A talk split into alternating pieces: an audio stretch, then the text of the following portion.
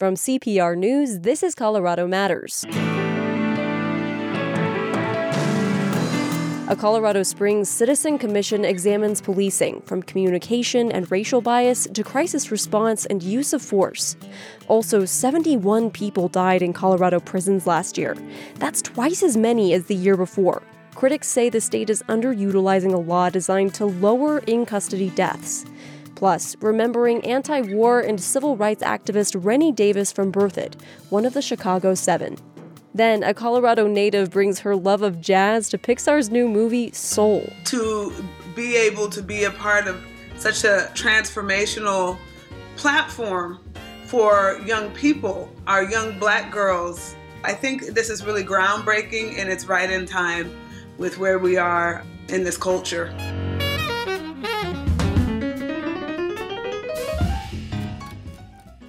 The largest source of support for Colorado Public Radio comes from members across our state. I'm from Denver, Aurora, Glenwood Springs, Grand Junction, Boulder, Highlands Ranch. With your donation, you connect your city to nonprofit journalism, to inspiring stories, and you connect your community to a wide range of music that fills our daily life. These recent months have been tough for everyone, but month after month, donors continue to step up. Thank you for your support. You're with Colorado Matters from CPR News and KRCC. I'm Avery Lill. De'Von Bailey's death in Colorado Springs sparked unrest, protests, and calls for police reform. The young black man was shot and killed by police officers in 2019. A grand jury ultimately decided not to indict the officers, but public outcry in this case, along with the national Black Lives Matter movement, spurred the city of Colorado Springs to form a citizen commission to examine policing and transparency. The Law Enforcement and Accountability Commission also known as LETAC, is preparing for its second town hall meeting. JJ Frazier is the commission's chairperson. She has retired from a 40 year career in education. She's also a former business owner and an active volunteer for a number of civic organizations in the Pikes Peak region. JJ, thanks for joining us. Thank you for having me. Let's talk about how this commission came into being. What do you know about how De'Von Bailey's case and other police killings influenced the creation of this Police Transparency and Accountability Commission in Colorado Springs? I think that the citizens of Colorado Springs, they made their voices heard. They um, basically contacted the leadership in our community and demanded that something be done to um, look into the De'Von Bailey case and to um, more or less um, um, form a commission uh, to see about bridging the communication gap between the Colorado Springs Police Department and our different communities. So, as a result, the City Council uh, selected out of 800 candidates, they selected 13 citizens to represent each district in our community to uh, look into um, these matters dealing with law enforcement um, um, and seeing about creating a transparent uh, way of us communicating together and getting information out to our communities. You're the current chair of that commission that came out of this and this hope for bridging communication. Why is this issue of personal importance to you? Every day we're hearing or seeing on social media, on television, about African American males being uh, killed by law enforcement. What drove me to join or to even apply for uh, this commission was at the heat of the moment. It was during the Breonna Taylor, um, George Floyd, De'Von Bailey, Elijah McClain, all of these cases surfaced. And I, I just could no longer sit by and not do anything. I have a son, I have grandsons, and fear. We should not fear the police. We should trust them and the trust factor was diminishing uh, significantly. So it hit home when I saw all of these cases. And it goes on and on. And what is the common denominator? They're all Black and they've all been killed by law enforcement. So something needed to be done. And um, I'm hoping that my involvement and participation on the LETAC will assist in bridging the gaps. And we should say this is not a paid position, so you are dedicating a lot of time to this um, because it is important. Absolutely. Um, we receive calls, we receive emails, letters from our citizens. And um, this is why we have put in place town hall meetings. We have one coming up on Saturday, February 13th from 10 a.m. to 12 noon, whereas our citizens will be able to call in and voice their concerns, their opinions about policing and public safety in our community. The LETAC Commission members will listen, and if there's follow up needed, uh, the appropriate representative from CSPD will uh, contact that particular citizen. And let's talk a little bit about the commission members that people will be speaking to. Those will be listening. They come from diverse backgrounds and perspectives on policing. There's the widow of a slain police officer, as well as a former police chief. You also have activists, former educators, community leaders who are racially diverse. Do you feel the commission represents a good cross section of Colorado Springs, or are there any voices missing? No, in fact, one in particular, uh, one of our commission members um, who is an alternate, has um, a very good relationship so far with the uh, Colorado Springs Police Department in dealing with her mentally challenged uh, family member.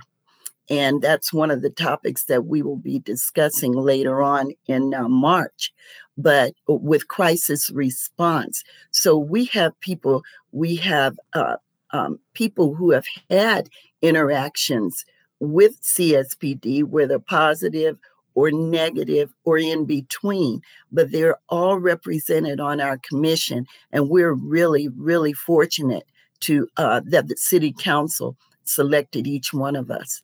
It was a hard, grueling process for them. With so many applications to sort through, I imagine. Tell us more about what this group is supposed to do what we're supposed to do is to improve communications and interactions be, between law enforcement and our communities. Um, most recently, we held uh, our listening and learning session on communications. We asked questions like How could CSPD's approach to communication with the community more effectively build and maintain trust? Between law enforcement and citizens. We asked what improvements, like the website, um, uh, online face to face communications, um, could help to increase transparency with the Colorado Springs Police Department.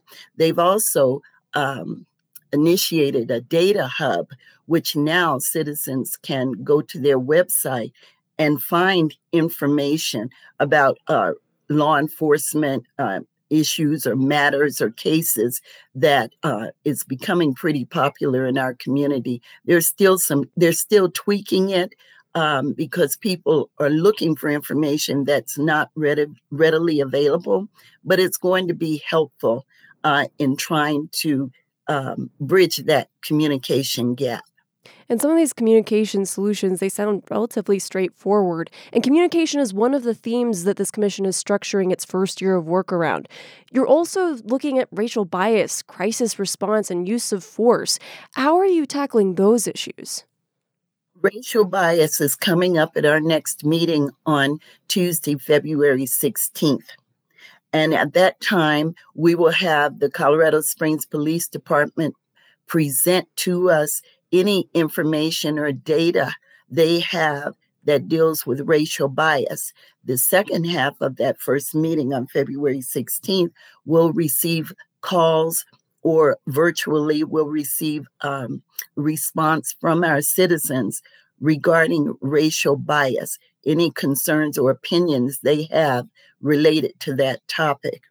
Then on the last leg of it, we will come back on March 1st as a commission and we will uh, uh, que- uh, ask questions, additional questions, and research, and then talk to members of our commission who have experience or um, um, uh, information or research about racial bias. So we're looking forward to that one. We're hoping that our citizens will participate in our upcoming town hall, and we're hoping that they'll participate in the citizens' comments portions of the meeting. Your group, it does have limitations. It's an advisory commission, not an auditor or an independent oversight commission. Some critics say that LETAC doesn't have teeth to make real change if all this if all it can do is offer guidance or advice to city council. What do you say to people when they tell you that they're tired of just discussing racial injustice in policing? What I say to them is I hear them, but I can assure them that we have a good, skillful, experienced team working on their behalf. But we need their help. We need their input. And if they don't provide us the input, we can't do our work. So I encourage our citizens to work with us, help us. And yes, we will make recommendations to city council. So it will be um, at the end of this process up to city council to assist with making changes in our community. We recently had Colorado Springs Mayor John Suthers on the program, and when we asked him what role he thinks a citizen group can and should play when it comes to police oversight, he said it should be strictly advisory. They can uh, look into the processes and procedures, the uh, police department, the budget, all that sort of thing, and make recommendations to the uh, city council, to the mayor. Uh, but um, you don't turn police oversight uh, over to uh, unelected citizens with no accountability to the citizenry. That, in my opinion, is a political disaster. What do you think about the mayor's opinion of the role of citizen oversight of the police? And do you think that there will be accountability for law enforcement if the city council doesn't take the advice of this group? Well, I have a question. So, is the mayor saying that you have to be an elected representative to be able to make change? He said that would be a political disaster. Is this about politics? This is about people's lives and their comfort in their in the community that they live in. So I feel because we're not elected that we have a little bit more leverage in the recommendations that we present to city council. And when you do present these recommendations, tell me about what makes you hopeful that city council will take the recommendations. Well, we will have a new city council, which is, um, um, uh, which is going to be interesting. But I really and truly believe that we're all very dedicated and committed to our mission and our purpose. And I think that the city council, whether it be the one that is seated now or the newly elected city council, I feel that they'll do the right thing. They live here, they know the communities, and I know they'll do the right things. The Colorado Springs Police Department recently announced they hired an independent firm to review their use of force. The group is planning to release their findings this fall. Many in the communities have been calling for more transparency around use of force since De'Von Bailey was killed in 2019. Does this announcement do enough to build trust with the community? The jury's still out on that one. That's part of the data hub um, information I was talking about that CSPD has um, initiated. Yes, the jury's still out. I'm anxious to see what this independent um, firm is going to uh, divulge or uh, find out, but I really can't even speak on it. I'd like to see just what it is that they intend to accomplish. We also have use of force as one of the topics that we'll be uh, um, researching as well uh, April 19th. And then circling back to this next town hall that is coming up on Saturday, February 13th. It's online, of course, because of the pandemic. How can people participate and what can they expect if they join? We've got about a minute left. Okay. Um, I'll make this quick. Yes, Saturday, February 13th, 10 to noon. Um, uh, if people would like to access via telephone, please dial 720 617 3426 access code 388724 pound. Or if uh, you would like to participate virtually, please log into or join uh, via Microsoft Teams. Well, I want to thank you so much for joining us, JJ. Thank you so much for having me, Avery. JJ Frazier is chair of the Law Enforcement and Accountability Commission in Colorado Springs. This is Colorado Matters from CPR News.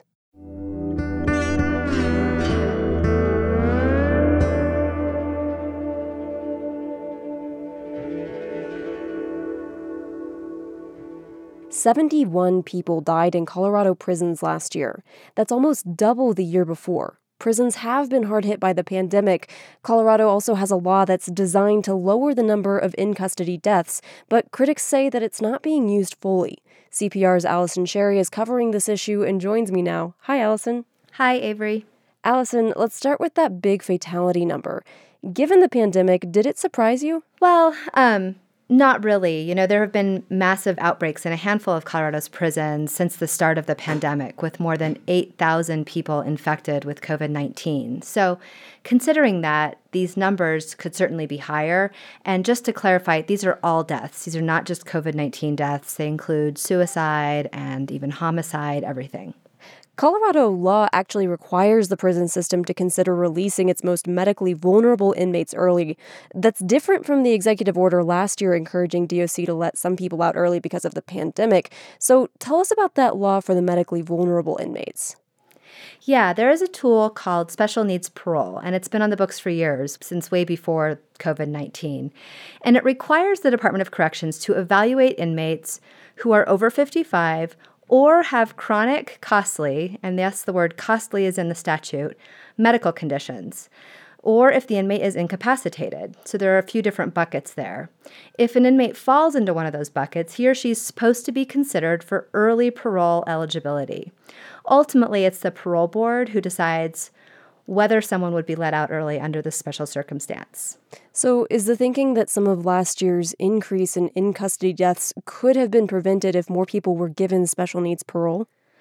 You know, without knowing everybody's medical information of who died, um, it's unclear, but definitely advocates are making that connection. They're saying because the Department of Corrections is underutilizing this statute that requires them to evaluate people and their medical vulnerabilities, people are needlessly dying in prison.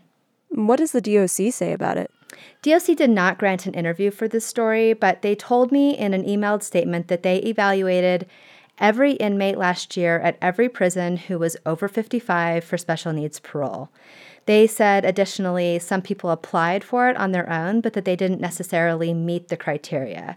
What we do know is that not that many people were granted special needs parole. When you say not that many, what were the actual numbers? Like in 2019, out of 19,000 inmates, the parole board granted three special needs parole releases, and that was out of 53 considerations. In 2020, with the pandemic raging, they considered 118 releases and they released 16 people. Wow, just 16? Yeah, and that's excluding the releases that were granted under an executive order signed by Polis that encouraged the DOC to release some people earlier. This is what critics are calling the underutilization of the program. They say that DOC is not looking hard enough at the people with the circumstances that could lend themselves to consideration for this. Um, and I do need to make clear that the parole board looks at risk to public safety for these releases, just like they do with every parole candidate. How much discretion does DOC have with these special needs releases? Well, there are health criteria an inmate has to meet, like I talked about, and there are some rules that, like, if a person committed a felony one crime, like murder, the crime must have happened before 1990, and the person must have served 20 years. So there are there is some discretion. There are some rules, but there's some discretion that they have. So is it subjective? Well, I don't think the law is intended to be as subjective um, as it is, but it's not written very clearly, and I think it leaves a lot for interpretation. You know, lawyers and family members I've talked to apply have applied for special needs parole, and they they they think they qualify if they read the statute, and then they get turned down. Have you met anyone in that situation? Yes, um, I met a mom. Her name is Kim White. She lives in Colorado Springs. Her son, Dustin Logan, was convicted um, in a string of armed robberies in 2017. Um, her son has uh, Guillain Barre syndrome, which is an autoimmune disease, and he also has an IQ of 69. Um, a children's hospital assessment uh, in his records show that his living skills are comparable to an eight year old. He contracted COVID last spring, kind of early, and he had severe symptoms, but since then he's actually developed a tremor that's making him so sick he can't get out of bed some days. So his mother has presumably read the statute and feels like he qualifies. Has she tried to get him out? She did. She applied for special needs parole last year. and She said she heard that he was being considered, but then she never heard anything more. I'm scared that, you know, if they don't get him treatment, when he does get out on parole, is he going to get out in a wheelchair? What does the state have to say about the situation? Even the Department of Corrections says they could use some clarification on how special needs parole should work and who they should consider, you know, given their need to balance both the public safety while providing some compassionate release for incapacitated inmates.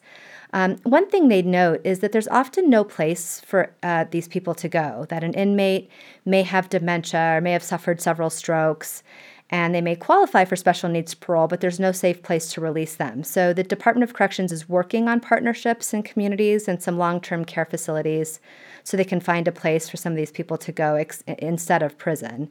And I should note that that would cost taxpayers a lot less money in the long run as well. So if even DOC is unhappy about the situation, is anyone trying to do anything about it? They are on a few fronts. There's a bill that will be introduced likely at the end of this month by State Senator Pete Lee that cleans up language on who qualifies for special needs parole in the statute. It also would force DOC to be a little bit more accountable for who they're considering. Um, and completely separately, the ACLU and some private attorneys have filed a lawsuit against the Department of Corrections and the governor on behalf of some inmates for not doing enough to protect them from COVID 19 inside prisons. Where does that lawsuit stand?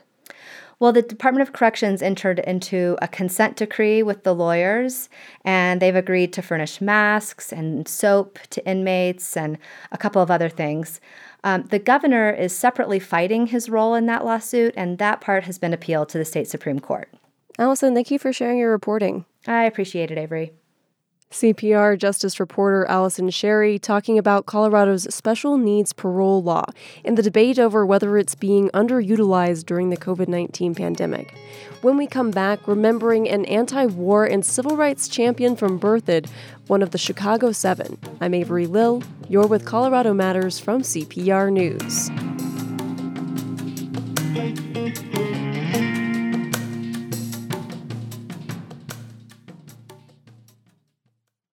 It's time to turn the page with Colorado Matters. Read a book with us, then meet the author. This time, a novel about pets. Boulder author R.L. Maizes has written Other People's Pets. Her main character is an animal empath.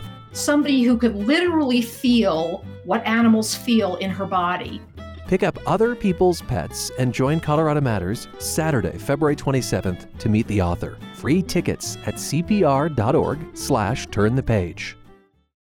A major voice in the anti war and civil rights movement of the late 1960s has been silenced. Rennie Davis, one of the Chicago Seven, died last week of lymphoma at his home in Berthoud, Colorado. He was 80 years old.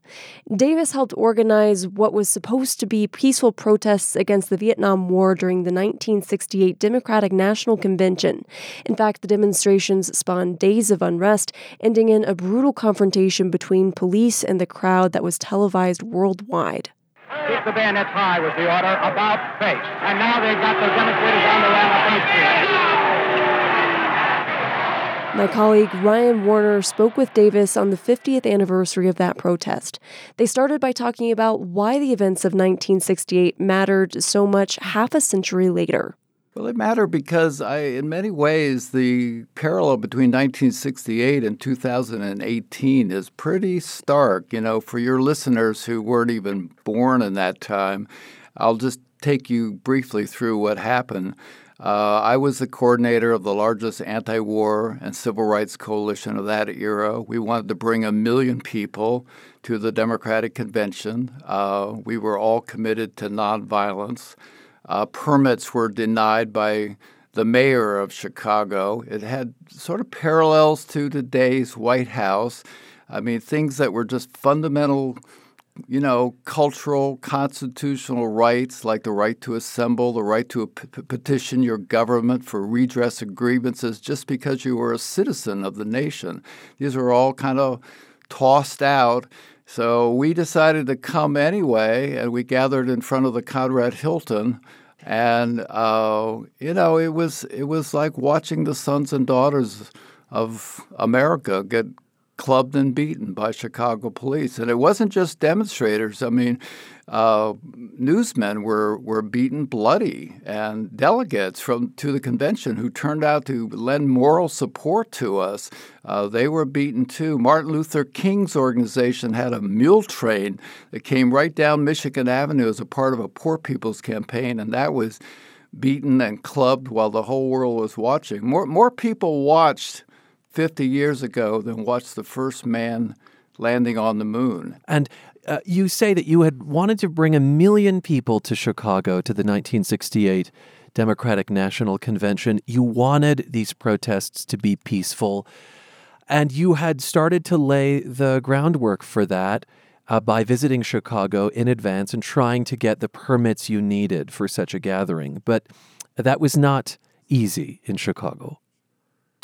Know, the, the mayor of Chicago just dug in. I mean, we actually had the support of the of the federal government for permits. Uh, Ramsey Clark was Attorney General at that time. He sent out a top assistant, uh, Roy Wilkins, to meet with me first to just, you know, see, make his own assessment of where our coalition was at. He was convinced that we were committed to nonviolence, and he went into the mayor's office to basically pitch the case from the from the perspective of the federal government and the Democratic Party that this was in the national interest that permits be granted. Wow. But uh, it was really mayor's uh, the mayor's decision not to grant permits, and that we understood coming to Chicago that 12,000 Chicago police would be mobilized to basically clear the streets and the parks, you know, of, of any demonstrators.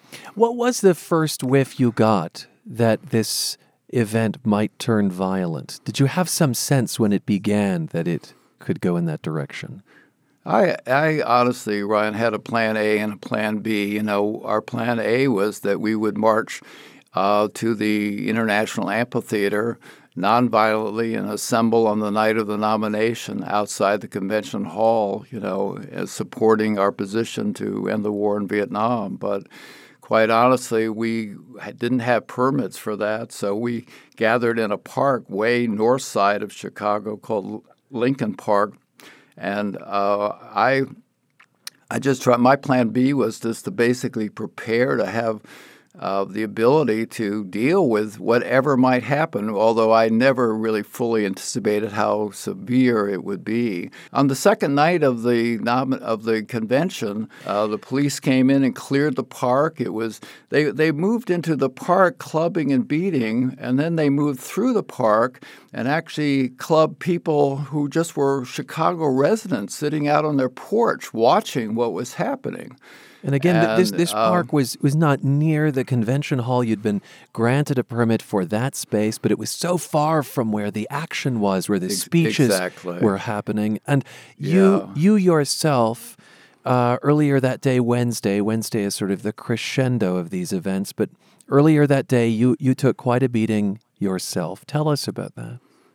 Well, at the very last minute, the the Chicago authorities decided to grant a permit in the middle of the day. This was on Wednesday, August 28th, in Grant Park, which wasn't downtown, the downtown area, but but uh, next, next close to the lake.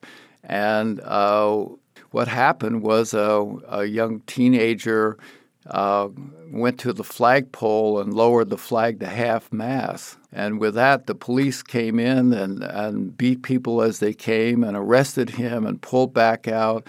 Uh, our marshals immediately, you know, formed a link fence around the crowd, brought, you know, order to the situation immediately.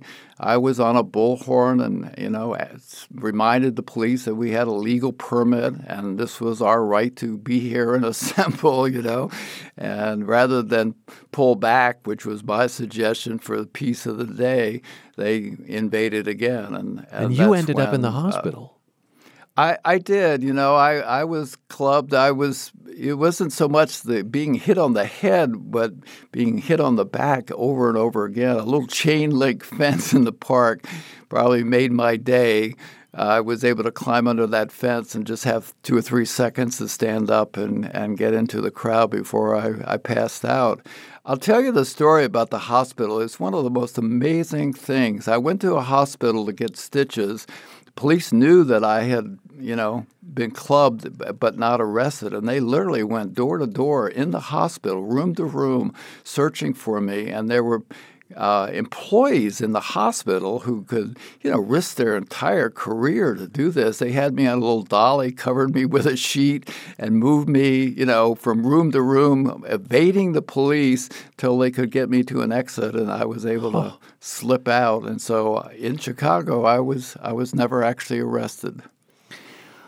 Uh, you were, I think, at a friend's house the evening of continued protests that Wednesday, watching in a way from afar this, again, nonviolent, that was at least the intention, protest turn even further violent. It, it did, you know, and, and the, uh, you know, you never want to see this happen. And I, I, I mean, I, I can't really say, well, the ends justify the means. I would never say that. It's just that we felt that not only do we have the right to oppose the government's policy in a war, but we also had the right to assemble. And so the, the courageous part, I suppose, and the controversial part for some was that we made the decision to go to Chicago without a permit. Mm-hmm. And uh, that was, in my view, the, the appropriate thing to do, although it, it led to a mayhem. You may recall there was actually a presidential commission that studied who caused these riots in Chicago and it was called the Walker Report. It went right to the top of the New York Times bestseller list, and it squarely placed the, the responsibility at the mayor's office. Of all the things that were ever written about me personally in the 60s, the Walker Report is my most, you know, g- glowing positive communication. you know, it's clear that we really were sincere about wanting to have a nonviolent demonstration in Chicago, but it just was not to be allowed.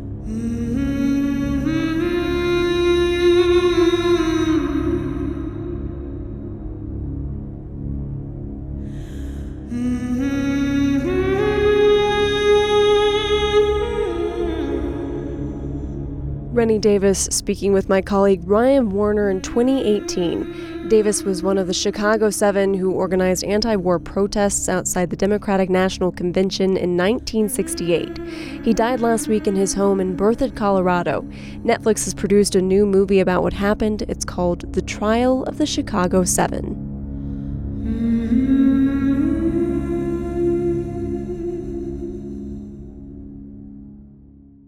A lot of Colorado politicians are writing the Biden administration these days. The governor, a couple of senators, local leaders about the future of the Bureau of Land Management. The headquarters relocated over a year ago to Grand Junction. The idea of the move received bipartisan support, but the way it was done has led to a lot of second guessing. As CPR's Caitlyn Kim reports, while Colorado leaders are pushing for the headquarters to remain in the state, the Biden administration may have other ideas. Robin Brown is proud of her city. The executive director of the Grand Junction Economic Partnership thinks the Bureau of Land Management should keep its headquarters in, well, Grand Junction.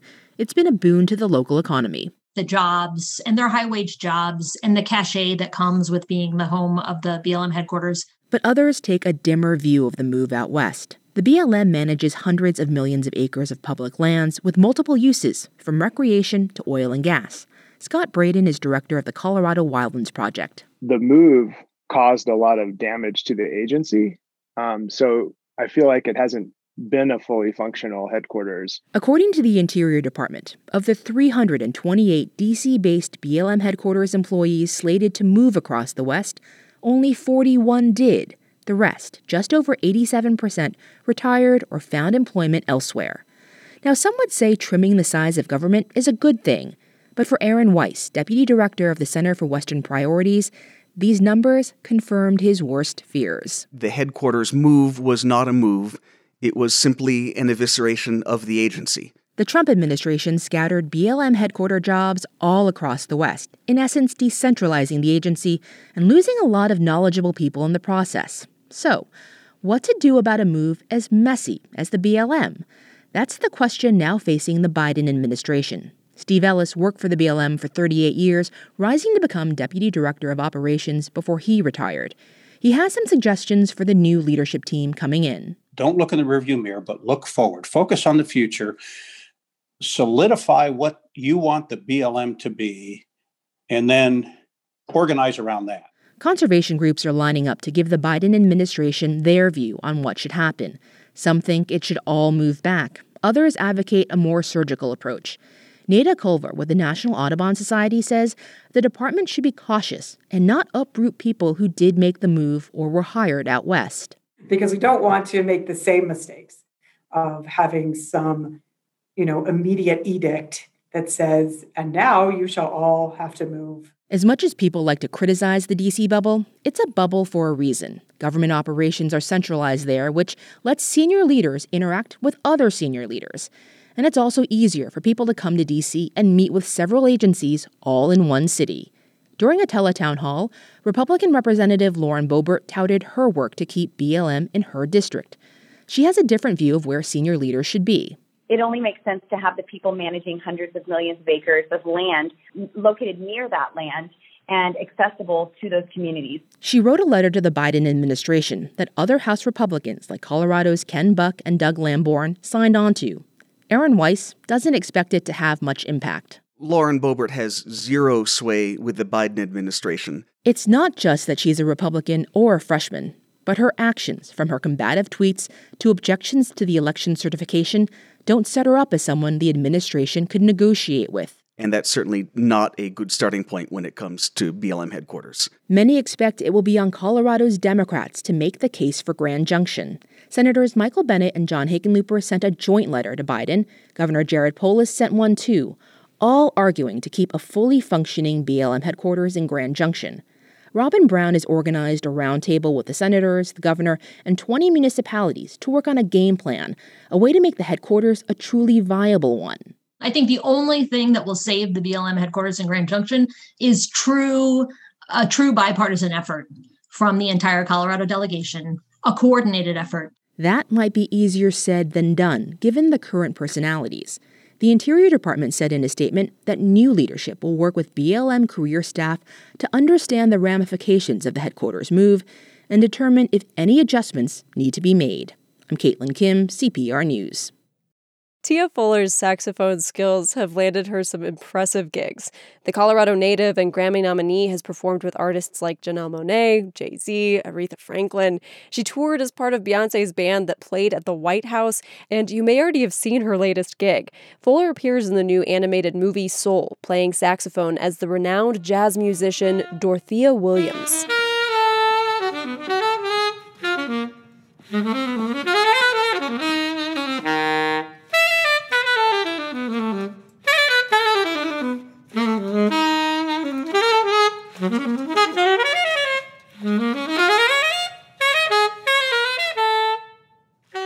Grew up in Colorado. She's now a professor at Berklee College of Music. She joins us now from Massachusetts. Hi, Tia. Hi, how are you, Avery? Doing well, thanks.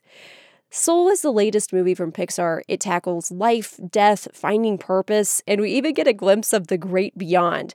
But it begins as the story of an aspiring jazz musician, Joe Gardner. As a jazz musician, when you found out Pixar was making a movie about your passion and profession, what did you want to make sure they captured? Well, Pete Docter, he's the executive producer, and um, he's the one who actually came up with the idea and the theme.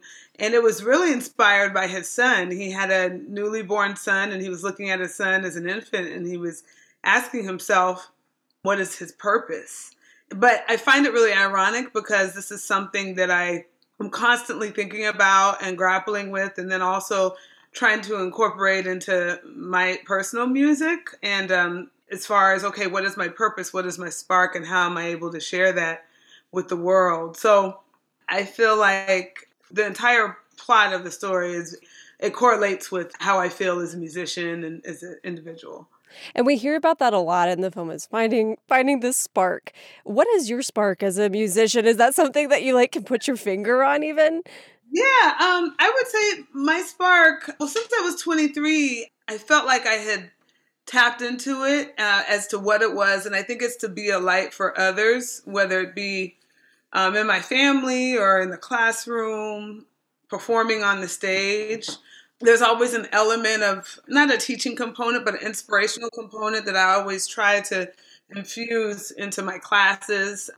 It's really a holistic approach to being an artist. It's not about how well you can sing or you can play, but it's also about your character. So, all of that to me has really come back to my purpose as to being a light and really trying to serve as a selfless vessel um, for others um, so that the music and, and whatever God wants to use me for uh, will flow through me. I love that. So the storyline was already in place before you got brought on board. How did you get involved with Pixar's project? Yeah, so I actually got a phone call from Randall Kennedy, who is a booking agent, and they told me that Pixar was casting for the band, and he told me about the character. He was like, "We're looking for a badass saxophone player who happens to be a black woman." And I was like, "What? That's going to be the character?" He was like, "Yeah." And we were wondering if you could do this record date, and then he started saying all the musicians that are going to be on the date: Linda O, the legendary Roy Haynes. Um, Jon Batiste wrote all of the songs, and then Marcus Gilmore. And once he read that down, I was like, yes, I got to make this happen. So that was the initial conversation. It was history from there. I flew out there and we literally recorded in five, six hours the next day. We barely rehearsed. It was kind of cool. I saw how how Pixar pays so fine attention attention to detail. As I was setting up in the booth, I saw these three cameras. One was on my face, one was on my body, and then one was on my fingers. And he was like zeroing in. He was like, oh, yeah, every single note that your character is playing is actually going to be mimicking the exact notes you're playing. So it's not like some of the vague cartoons you just see kind of fingers floating everywhere. And I was like, this is why Pixar is Pixar.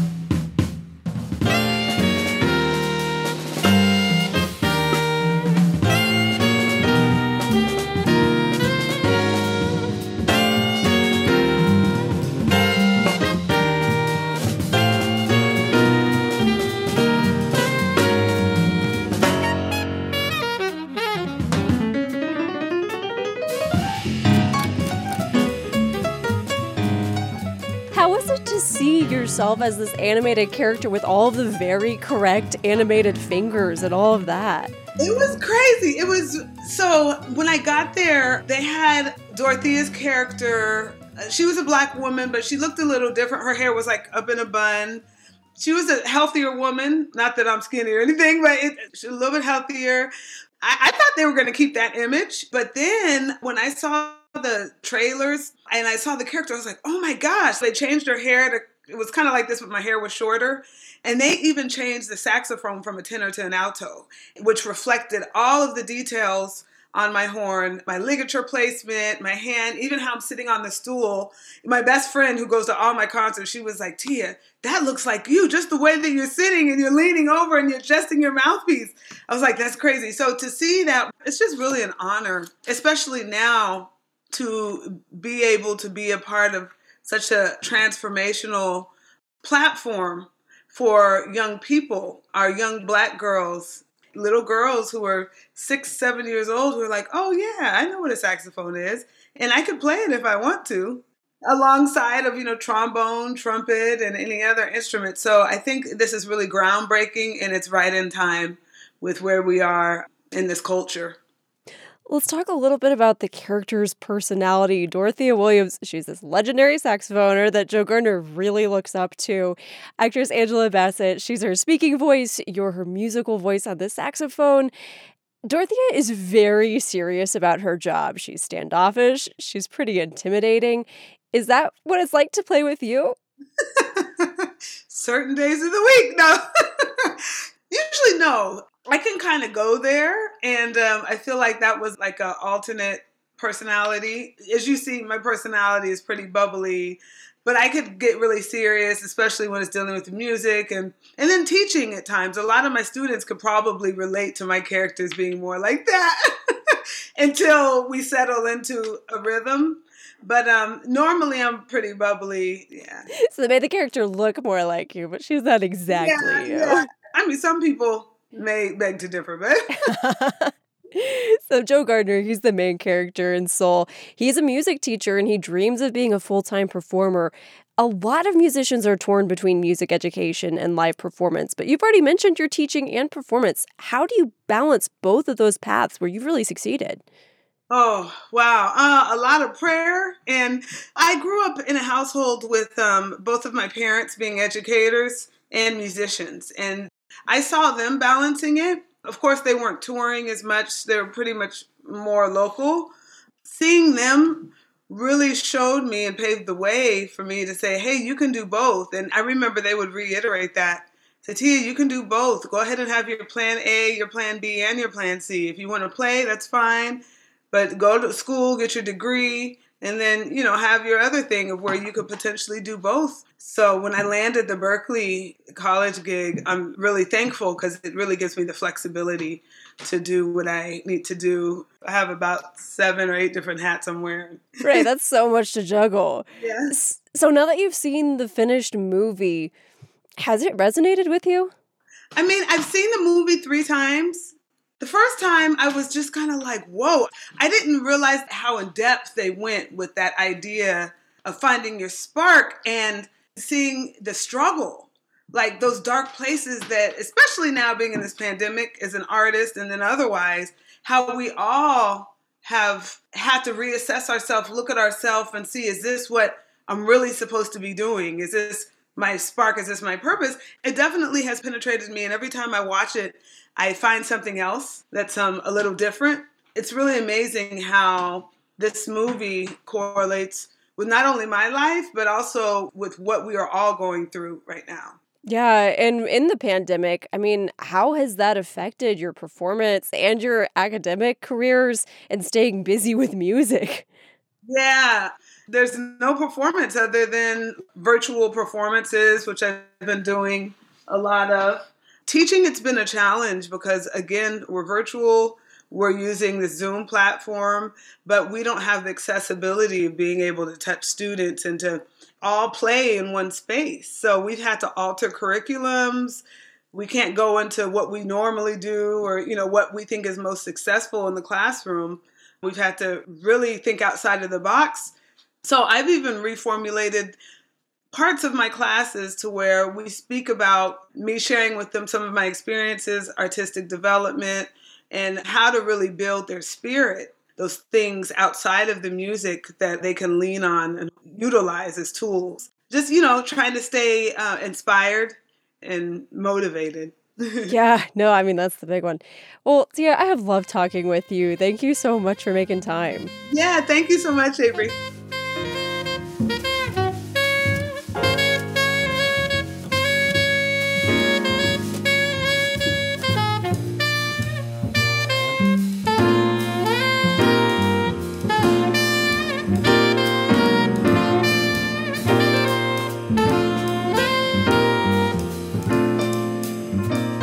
Tia Fuller from Colorado is a music educator at Berklee College of Music and the Sax Loft. She plays saxophone as Dorothea Williams in the new Pixar film Soul. That's Colorado Matters for today. Thanks to the team that gives this show its spark.